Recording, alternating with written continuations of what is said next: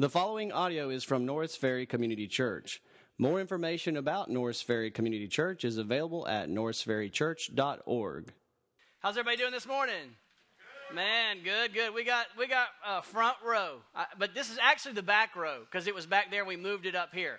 So anybody needs a seat, y'all feel free to sit on the back row. It's right here uh, if you need it. But uh, it's so good to see everybody here, and um, you know we are so blessed with so many children. Uh, as a church, uh, the families of our church, God has richly blessed us with children. Um, a lot of churches wish they had children like we do, and we are just like so thankful for it that today we want to especially celebrate children and families and their inclusion in the worship service. Uh, part of what we've done as a church staff, as family ministries, is we designed a milestone map that is intentionally tracking the major milestones. Um, our staff identified the major milestones in a child's life from the cradle all the way to college, to when you send them out the door uh, Lord willing, they had out the door. And so you you want to identify those milestones, and you want to participate in these milestone markers. And this is our way of leaning in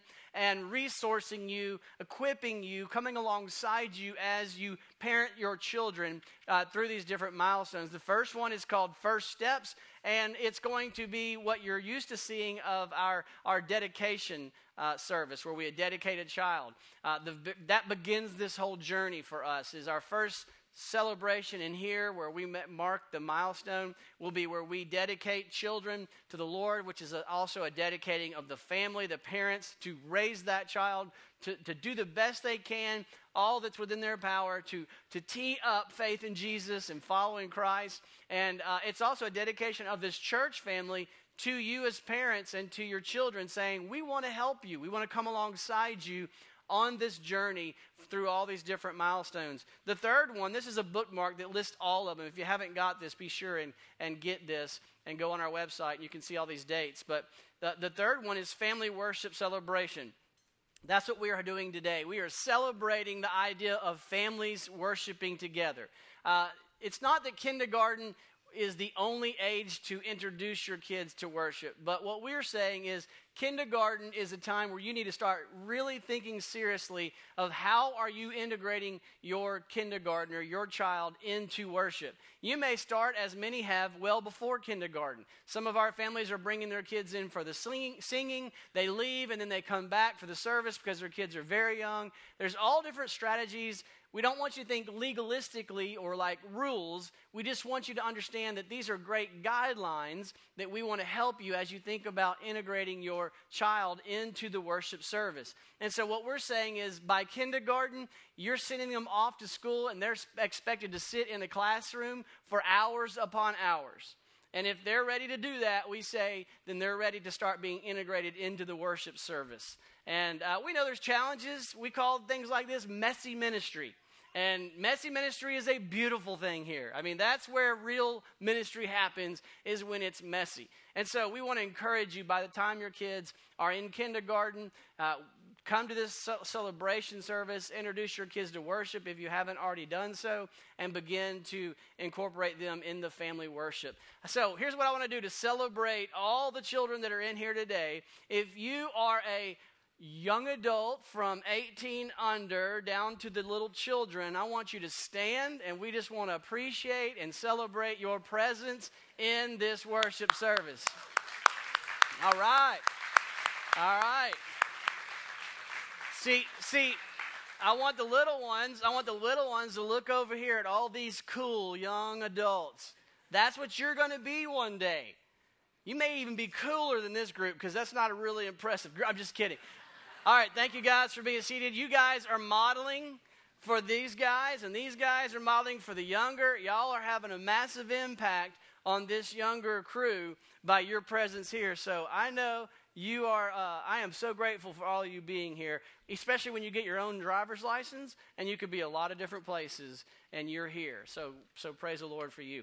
And families, I'm, pl- I'm so pleased and so proud of you for, for b- bringing your children here. I know it's a lot, a lot of squirming going on, a lot of distractions for you, but I hope at the end of the service you will say, hey, I'm glad that I did it. It was worth uh, the messiness that we have. So let me ask the Lord to help us as we look at the scriptures and encouragement for uh, worshiping together as families. Lord, we ask for your help this morning. When we come into your place, we gather because we believe that you are here, uh, that you are present with us.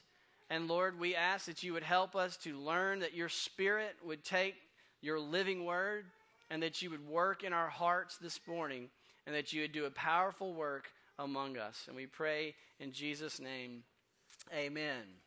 All right, so Callie did a great job reading for us from Deuteronomy chapter 4, and she read verses 9 and 10. I'm going to reread, but I'm going to read uh, all the way from chapter 4, verse 1 through 10, and this will be our main text this morning. Moses has brought the people of Israel to the edge of the long awaited promised land, and he is giving his last words because he's not going to get to go into the promised land with them. And so this is like a, a, father's last words, a preacher's last words to his church as he's retiring, or, or someone's last words are always their most important. They're not usually given very flippantly or lightly. That they usually spend a lot of time thinking about it. And so what, what does Moses have to say to his covenant people, his last words as they are about to enter into the promised land without him?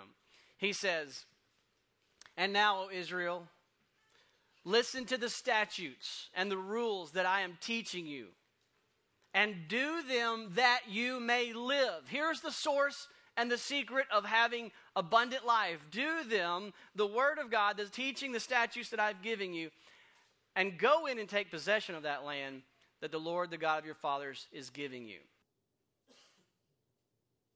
And he continues in verse 2 You shall not add to the word that I commanded you, nor take from it that you may keep the commandments of the Lord your God that I commanded you.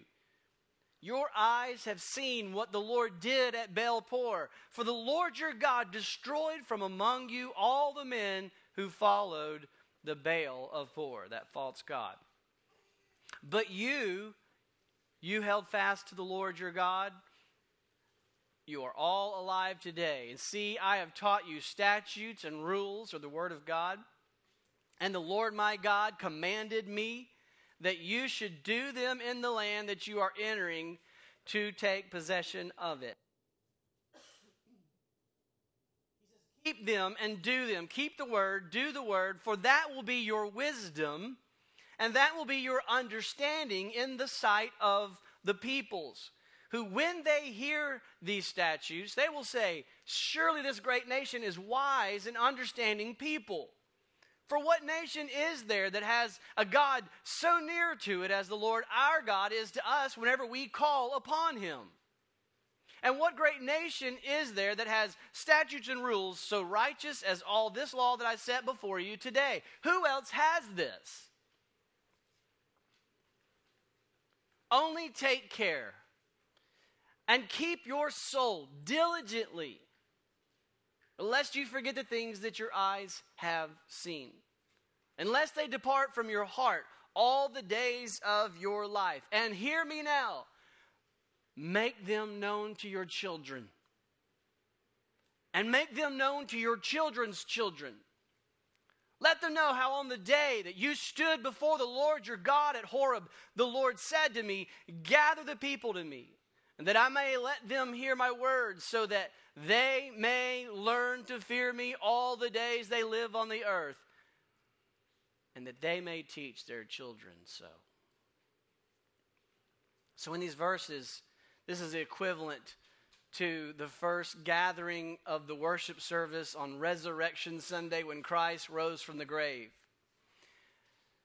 Abraham, I mean, Moses had this exciting day where they're gathering and about to enter into the promised land, and they are celebrating all the miracles, all the amazing works through the plagues that God had done to save them from their bondage and he gave them his word and gave them instructions and gave them hope for their future and for their life. And as a people, he gathers them there, there and he says, Now we together are going to go into the promised land. And you know what God has done for you. You know, parents, what God has done to save you from bondage. And on that first Sunday, when Christ rose from the grave and the people rushed together to sing and to celebrate and to worship what God does to save us through the resurrected Lamb, Jesus Christ. And you know the, the blessings of your salvation. You know the glories of God that are in Jesus Christ. And you know the meaning of the cross. And you know the words that say He is an anchor behind the veil. And you know what that means. And you know the significance. And as you experience salvation, God is saying, remember this. Remember what you've seen. Remember what you've experienced. When life gets crazy and busy and, and everything's pulling you in different directions, he says, be very careful to make sure you don't forget the gospel flame of Jesus Christ and make sure you tell your children. And make sure you tell your children's children and make sure not a generation gets skipped because it only takes one generation. Make him known to our children and our children's children. As they lived in the promised land, we've been seeing in the, in the prophets, minor prophets this summer, that they got fat and happy on success. They were living their best life that Christ gave them, that God gave them, and they forgot the one who gave it to them. And as a result, Judges 2:10 says, "A generation was gathered to their fathers. A generation died, and it says, and there arose another generation after them who did not know the Lord or the work that he had done in Israel." We don't want to miss a generation.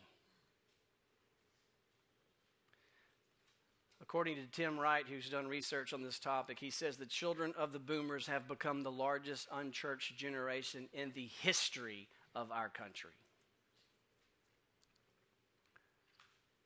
The children of the boomers have become the largest unchurched generation in the history of our country. What in the world happened? According to his research, and I think we can all say, yeah, I remember all this. Some of you are younger than me and don't remember all as much as I do, but in the 1970s and in the 80s, churches were scrambling to try to get the boomers back into church. And they came up with boomer friendly church services and tried what can we do to make this as friendly to boomers who are at that stage are raising their kids. And what they came up came up with was let's get the kids out of the worship service and let's put them somewhere else and let's create a service that is very entertaining for the kids and it frees the parents from being distracted in worship. And then you've got two things going on. The kids say that was fun. Let's go back to that church. And the parents say yeah i like it better. And so the, it was a very well intended strategy to get people back in church. But there was an unintended consequence and that is that those children do not come back to church the largest unchurched generation in the history of our country. I'm sure there are other factors contributing to that fact, but I would say that I believe that that is one of the major factors is that those children were raised that church is come in entertain me, give me what I want. When I'm hungry, give me a goldfish, give me something to color, give me something to entertain me, put in a DVD, just do whatever it takes to keep the child happy. And then they grow up and they come to church or they're expected to come to church as an adult and they go, Where's my goldfish? Where's my coloring book? This is not fun. I'm out. It's a bad formula. And so we've made the mistake. And so we as a church are saying, let's not repeat that mistake. Is it messy to have young children in the service? Absolutely. But that is a beautiful mess. Messy ministry is wonderful. That's where ministry happens. If it's clean, there's probably not a whole lot going on. So we have a tremendous privilege and responsibility to train our children in the faith. And as a church, we have a tremendous privilege and responsibility to support parents in training their children in the faith. When does that training start? Dana and I were talking about training our kids this morning, and I said, Help me think about this. And she said, Well, when, when did we start teaching our kids to say yes, ma'am, and no, ma'am? That was important to us. It was a sign of respect. We didn't send them off to college and say, Oh, yeah, and don't forget for the first time, when a, an adult talks to you, say yes, ma'am, or no, ma'am. They'll be like, Yeah, whatever. You start when they're young. And it becomes a very natural way of communicating for them. You model it, and they learn it that way. When did your children start to learn to clean the room? Was it on their way out to college? Well, maybe never learned it. But when did you start trying to teach them? You didn't say, I think this will work best if I just don't address it until they get older. No. If that is your philosophy, bad idea. Start young. God designed little minds and hearts of children to be malleable as they are in your care. And the younger you can start working with them, the better. Dana reminded me, she said, I remember in preschool, we were very intentional to talk to our kids. Do you really think that having a great communication with your teenager starts when they're teenagers? Be like, oh, you want to talk to me now? Where have you been the last 20 years or 18 years? It starts early. You foster the things in their heart early that you want to see be priority and important to them when they're older. How do, how do we teach our kids the value of, of our holidays, of Thanksgiving, of Christmas? Man, we make a huge deal about it every year as a family. This is what we do. Don't even think about going and being with your friends on Thanksgiving Day. It's that important to us. And we don't make our kids stay at the card table until they're 25. We bring them to the Thanksgiving table earlier than you may prefer because it's going to be messy. They're going to ruin the chair. They're going to drop food everywhere. They're going to make a mess. They're going to make it hard for you to have a conversation with your adult family members. But you bring them in there because that's where they realize grandma wears weird jewelry. Grandma's different. And she might even smell a little different. But that's where they fall in love with grandma. That's where they fall in love with the way she cares for them. It happens in the messiness at the adult table where kids and adults are mingled together and they hear the family laugh at the same stories every year. Why does dad tell that same story every year? That's just what dad does. His jokes aren't even funny. Yeah, but we all laugh to make him feel better. That's how it happens. That's more what is going on in the worship service, more than just a cognitive exchange of information. Your children are learning the priorities. When they go off to college and they graduate and they go off and start their own families, there's going to be a longing in their heart to get together at Thanksgiving like we always have done. And if you've raised your children in the worship service, when they go off and graduate, there's going to be a longing it may take a while to pull them back, but there's a longing you've created in their heart to be in worship with God's people at the banquet table. So start younger than you think. We're saying kindergarten is a great time for us to celebrate it. You can start earlier. You may work with it, and you may take longer for you to do it. But the point is, let's be intentional to get our children in worship. Now, this point, you may be thinking, I can disciple my kid without bringing them into worship and ruining and getting distractions between me and everyone around me. Why do I need to bring them into the worship service? Well, I would say, first of all, we do want to affirm you this time on Sunday morning. And when I say Sunday morning, I'm also going to include two hours. Heaven forbid I ask you to commit to being your church family for two hours. I got on this massive soapbox in the first service. I am trying so hard not to right now. It is not a bad thing. It is not, I took that as a come on, preach it. It is not a bad thing to ask you to bring your kids to see the people of God, to learn the Word of God, and to worship God for two hours on a Sunday morning. Well, I've got to stop myself. I'm not going to. What more important could you be doing with your kids? If you say, I need more family time, well, then turn the TV off. Stream one or two less shows. Participate in one less activity. I'll even give you permission to go to bed one hour later. But there is no more significant time that you can spend with your kids than entering into the place of worship with God's people to learn God's word and to enter into a room where we are all sold out to Jesus and we're singing praise to our Savior, doing the very thing for which you were created to do. If you need more family time, cut somewhere else.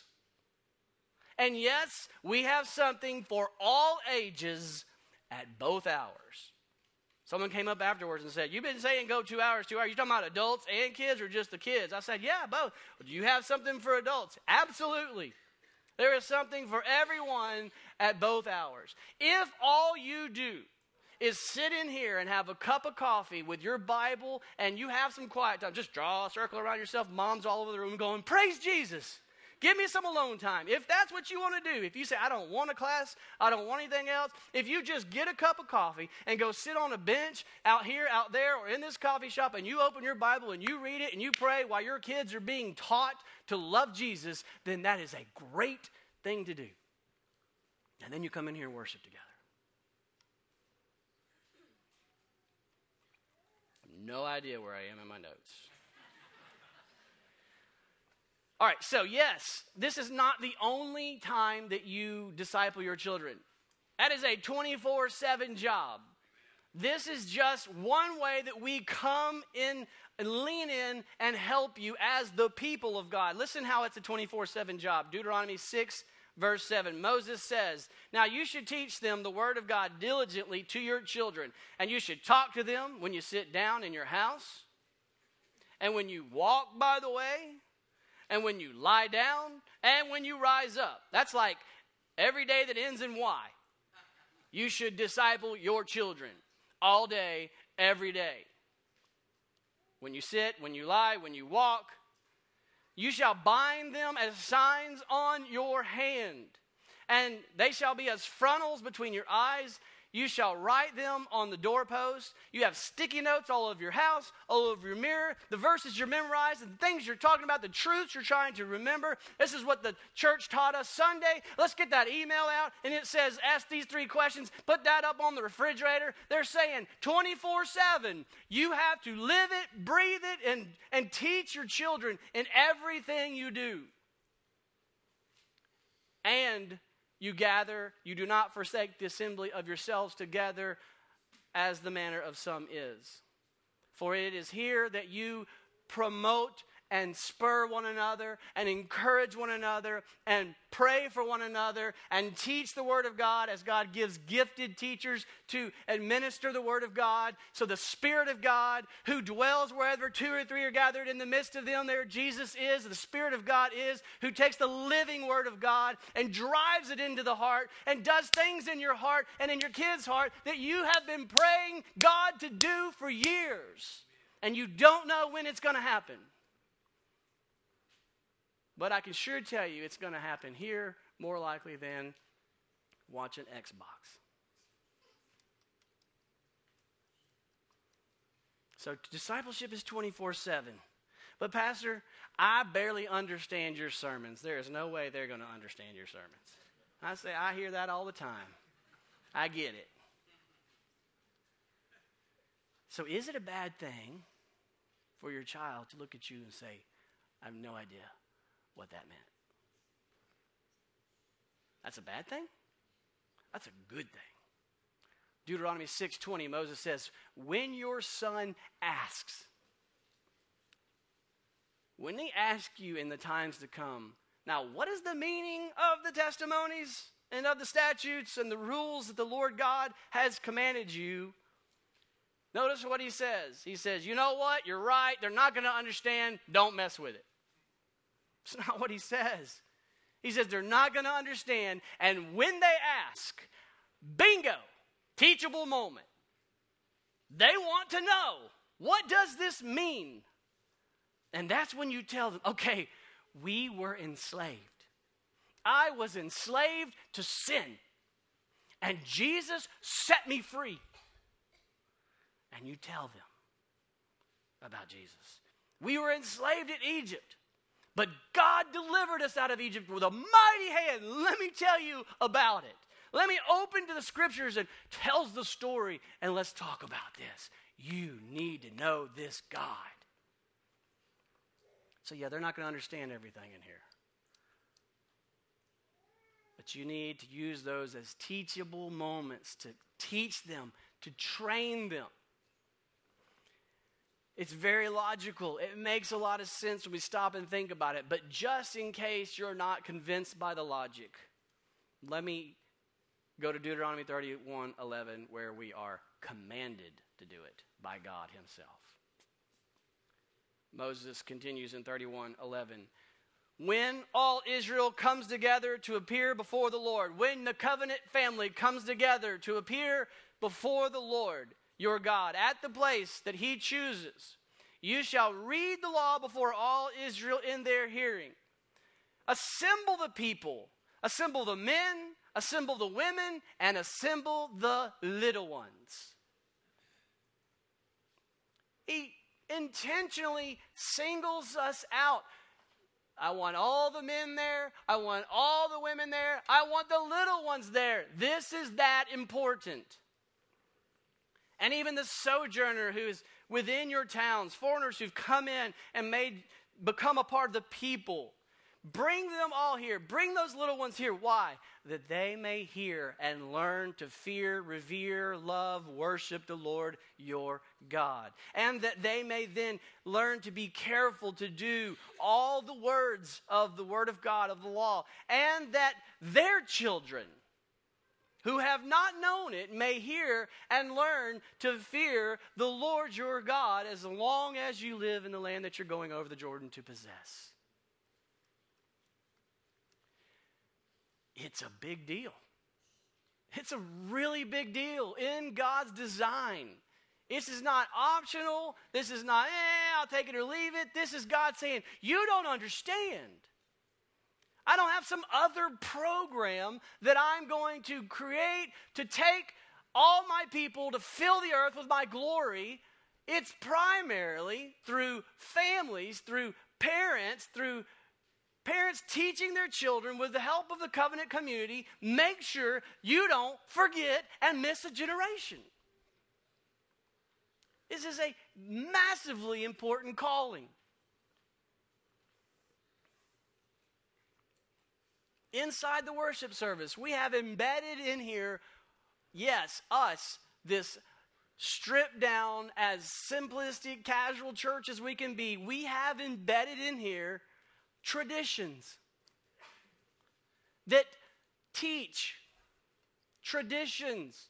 The people sit and they get quiet and they listen to God's word and they get reverential at the preaching of God's word. And we pray together and we stand for the reading of God's word and we sit and listen. There are traditions and we take the Lord's Supper together and then we baptize and we have traditions. In Joshua 4, we see the people of Israel as they lived in the land, they crossed the Jordan River. God did miracles, He parted the river for them. And as they were crossing, Joshua told the people, Get stones and set up a monument that is a way of reminder of this incredible work that God did this day. In Joshua 4 4, Joshua called the 12 men of the people of Israel, whom he had appointed, a man from each tribe, so that all the families are doing this. And Joshua said to them, Pass on before the ark of the Lord your God into the midst of the Jordan, and take up each one of you a stone upon his shoulder, according to the number of the tribes, so 12 stones, that this may be a sign among you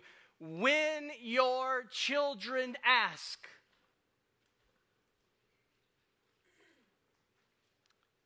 in the time to come when he's kicking that soccer ball and it goes across and it bumps up against this pile of stones. And for the first time, though he's been climbing on it and playing on it and kicking the ball up against this pile of stones over and over, one day he's going to go, What is this?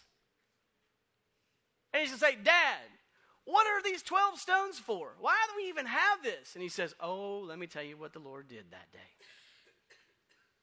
God is amazing. We need traditions in our life. We need things that you don't even see every day. We just walk by it. And one day your child will say, Tell me exactly what, why do we do that? And you tell them about Jesus, and you tell them about God, and you open up your word and you explain to them. And if you say, I really don't know why we do that, you call us, and I'll tell you why we do it. You say, well, that's all Old Testament. What about the New Testament? Well, as I've already alluded to, in the New Testament, the whole reason we gather on Sundays is because Jesus resurrected on Sunday. He died on the cross for sins. He was buried and he rose victoriously from death on Sunday, and the people went crazy. He really is the Messiah. He rose from the grave. We really do have eternal life. My sins really are forgiven. He is all He said He is. He will do all He said He will do. Praise God. Let's write a song. Let's sing because He is our Savior. And so the people gather together on Sunday. From then on, in the rhythms of their life, it fuels the life of worship. It's not instead of, what happens in the home, it is a part of and an overflow and a culmination of what happens in the home throughout the week. And it's the fueling and refueling. One author talks about it as we breathe in grace as we come together, and then we go out and breathe out grace all week. And then we need a midweek gathering to breathe in some more grace. And then we go back out and serve and give our lives away to breathe out more grace. Is that the rhythms?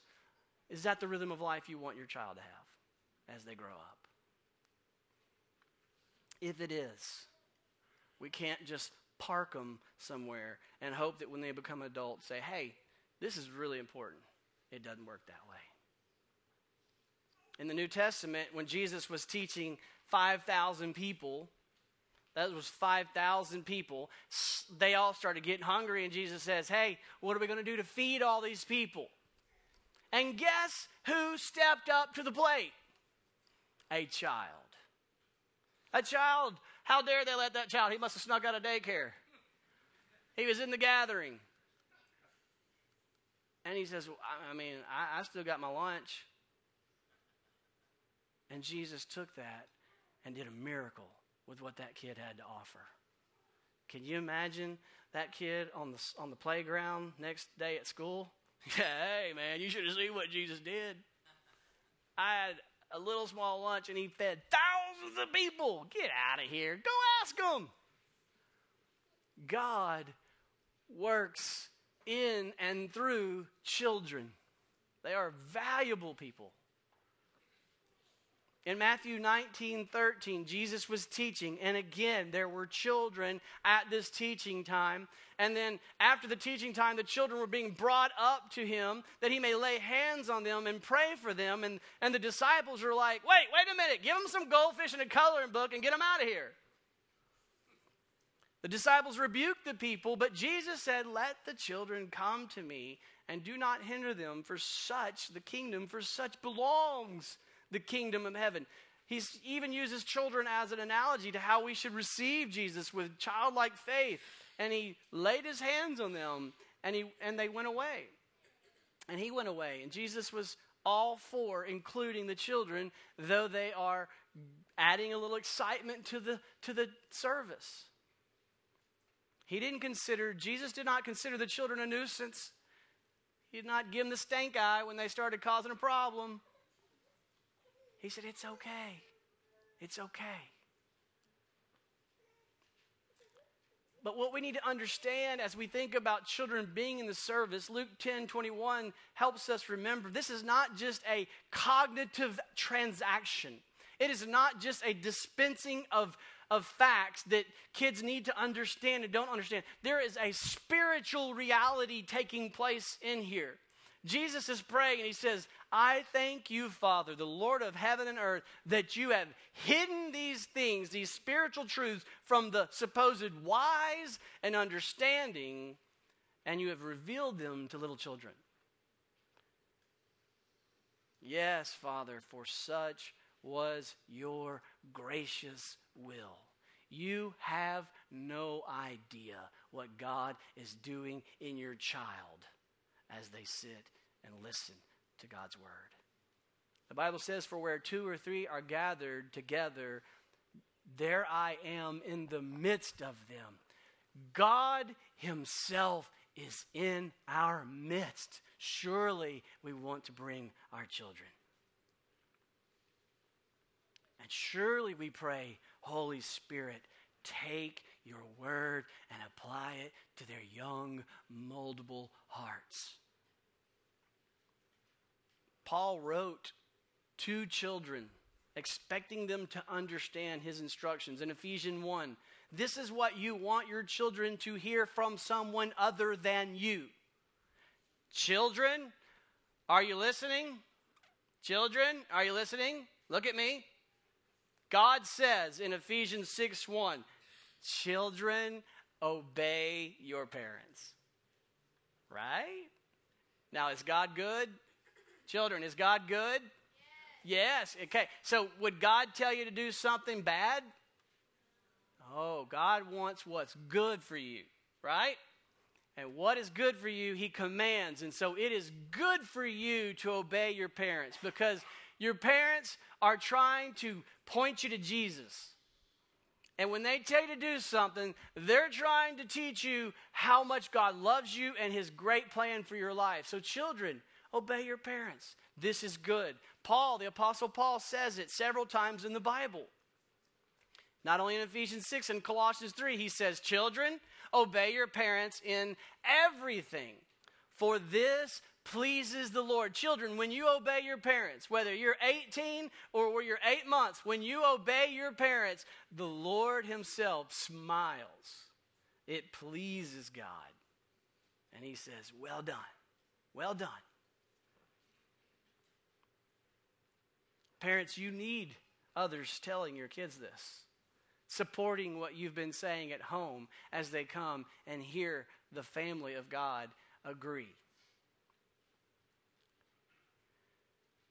And as I've already mentioned in Hebrews 4:12, the Bible tells us that there is a spiritual transaction taking place as the Word of God goes forth. For the Word of God is living and active, sharper than any two edged sword, piercing to the division of soul and spirit, of joints and of marrow, and discerning the thoughts and the intentions of your child's heart. There's a spiritual work going on. It is so good for your children to be in here, even if you go home thinking, that was a nightmare.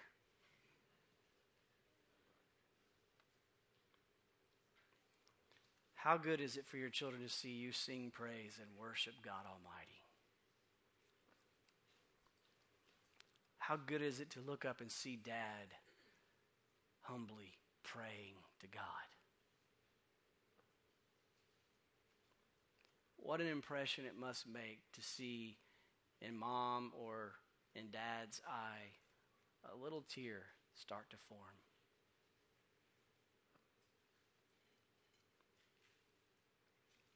What questions and thoughts must come to a child's heart as they see a hand raised in worship, or just a silent focus, or just a need to just sit down and pray? What better way for your children to feel loved by a community, a family of faith? Where else are you going to teach this? Where else are they going to learn that this is not just me and my private faith? This is me and my family and God's people, and they love me. They're for me. They want God's will for me, and I feel when we started this church, one of the things that was on our mind was how in the world are we going to have, we got no children's ministry. We had my kids and the Howard's kids when they were little bitty. And we're like, who's going to want to bring their kids to that? And you know what? We were shocked that kids kept coming and parents would say, My kids love it here. And we were like, uh, yeah, they should, because we do some good stuff. Like, why do they love it here? They loved the love. They loved the community. They loved people who knew their name. We didn't have entertainment. We didn't have a big show and big flashy lights. And over the years, that's been the draw to our family ministries is people come in here and they know they're known and they're loved and people care for them and they're taught the Word of God. Let me tell you, that is powerful. That's what you want to give your children.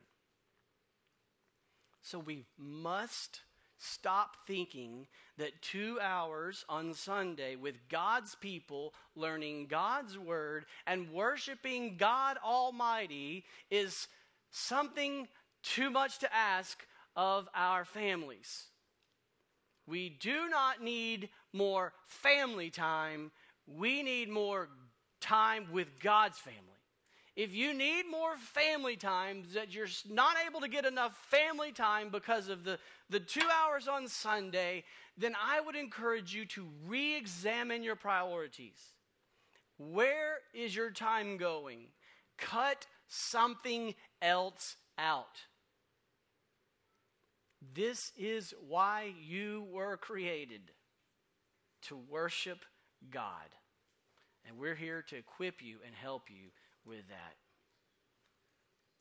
Jason Helopoulos says this speaking of our children, they must see, know, and learn that the singing of great hymns of the faith, the preaching of the word, reading of confessions, corporate prayer, etc., is anything but boring. It is the gathered life of the community of faith. It is our weekly rhythm appointed by God, designed by Him, established for the ages. This is what we want them to know because we want them to know and worship Him.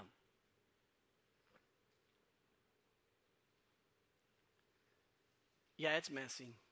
It takes a little discipline. And, and yeah, you're going to have to teach them right here in our midst discipline and self control. And that's not easy. But you know what 1 Timothy 3 4 tells us to be doing? Teaching our children discipline and self control. You're not at school with them. This is the only place I can think of that you are sitting with them for an hour to teach them discipline and self control. Everywhere else, you are handing them to someone else, hoping they do a good job. God said, You are the ones that He expects to teach them discipline and self control and self restraint. And it's messy. We're not going to judge. We're not going to get upset. We're going to be praying for you. Lord, help them have wisdom. And I'm glad that I'm past that stage because it's hard. But you'll get through it too. We will join you in prayer and support you and say, hey, here's how I messed up. Or hey, I actually got it right once. This was a helpful tip. And here's a table full of resources. And these resources involve coloring, but they're not in coloring to such a way that says check out, just just pacify. They're connected to what's going on here to engage them. And there's that first little sheet is if they can't read yet, then the green book is if they can read, and it just goes on, and then there's parent resources. And so we're here to help you. We're on your side. We celebrate you bringing your children into worship, especially by the time they start hitting kindergarten. Let's pray. Father God, we thank you so much for the great privilege of children. And I pray, Lord, that we as a church will see what a great privilege and great responsibility that gives us to teach our children the faith, to, to mold their hearts early before the concrete is set, to train their hearts toward Jesus. And Lord, I pray that we as a church will see the value of bringing our families and being with the family of God for few hours on Sunday morning to learn your word, to study your word, to, to have loving relationships with the extended church family, to worship together, to imprint on our children's heart the great supreme value of worshiping the God of the universe who created us and saved us through Jesus Christ. And it's in his name we pray. Amen. Thank you for listening to audio from Norris Ferry Community Church located in Shreveport, Louisiana. Feel free to make copies of this message to give to others, but please do not charge for these copies or alter the content in any way without permission. For more information about Norris Ferry Community Church, please visit us online at norrisferrychurch.org.